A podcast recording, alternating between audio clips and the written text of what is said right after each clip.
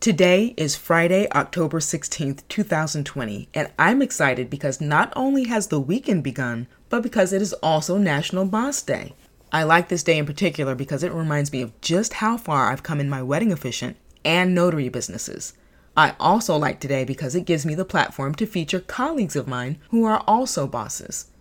Being a boss doesn't always mean you have people working under you, but the sign of a boss is someone who is able to work with others, alongside them.